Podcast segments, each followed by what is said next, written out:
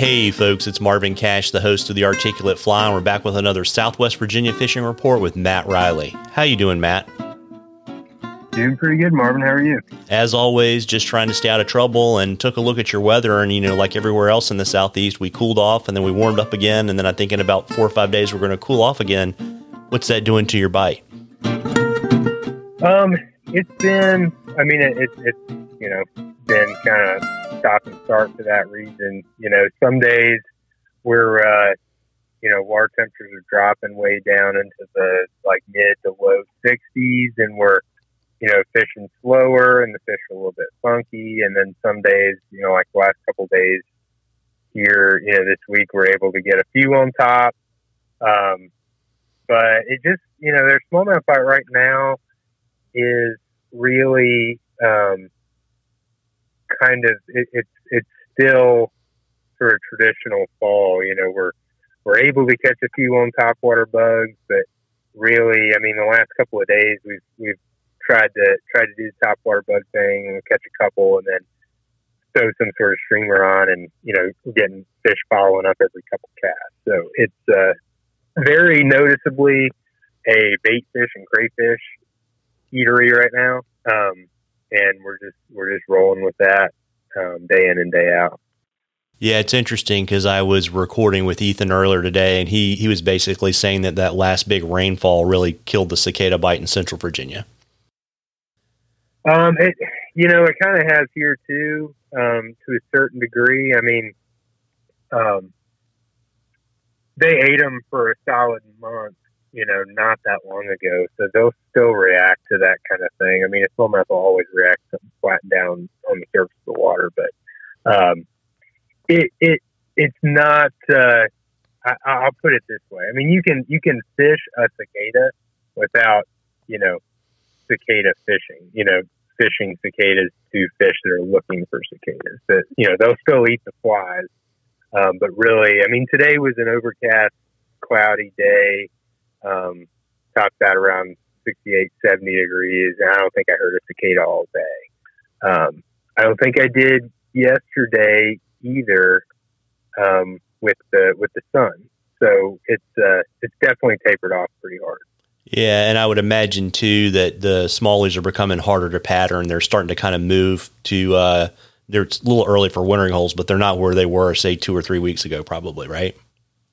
No, yeah, it was probably the last couple of days of September that they really started moving around. Um, they're bunched up a little bit, um, but yeah, I mean, we're finding fish in swift water, pocket water, um, big, deep, slow, you know, winter pools. We're finding them just about everywhere. So it's uh, right now they're they're really just kind of roaming around, um, feeding, and uh, there's there's very little pattern some days. You know, you'll you'll fish a bait fish for a couple hours and get a couple fish, and then it'll slow down, and then you change, and you get one right off the bat, and then maybe get a couple more, and then that slows down, and you know, so really, um, really kind of all over the place.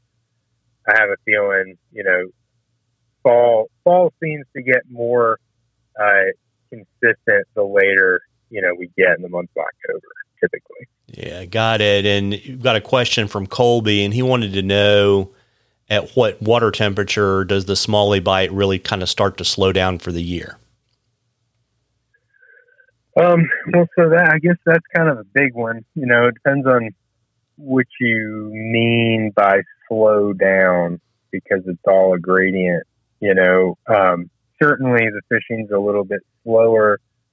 Um, you know, now than it was in August, um, but and, and and September, but you know, it's still really viable, and there's still lots of fish to be caught.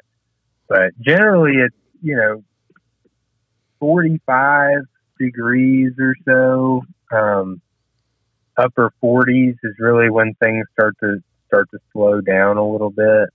Um, and you know, 45 degrees in, in November and December is a little bit different than 45 degrees in March in the sense that, you know, in the fall you're dropping and in the spring you're rising. So, um, you know, in, in March you can have 45 degree water temps and then you get a warm couple of days and it'll hop up to 49 and 50 and the fishing's off the hook.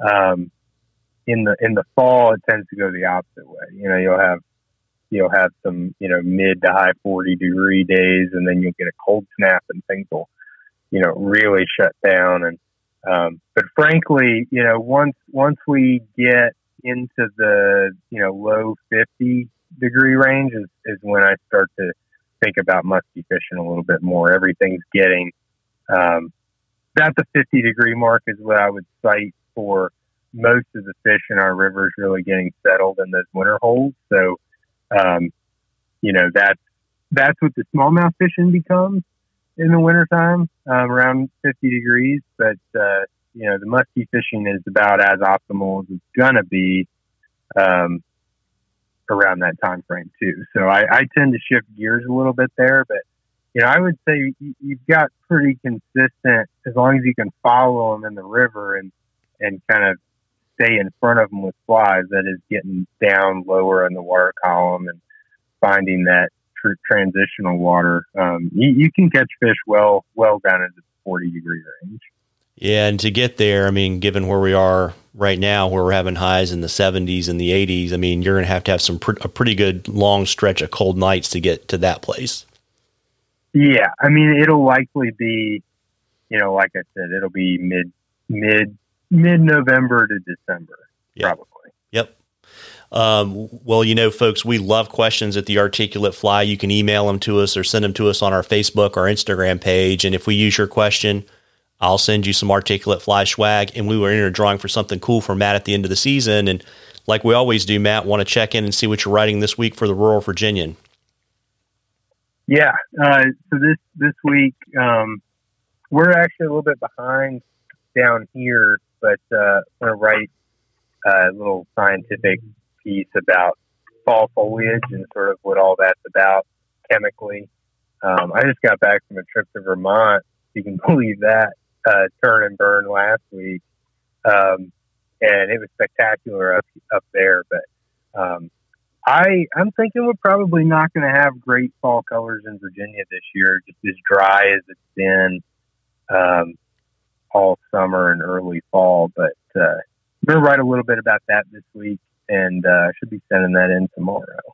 Very cool. Well, as always, we'll drop that in the show notes, and I got your uh, your link to your Muskie Rod article in Hatch Magazine, and we'll include that too. And before I let you hop, you know, I know uh, you haven't really started booking muskie, but I know you've got some space kind of in the last part of your smallie season. You want to let folks know kind of what you have available and how to reach you?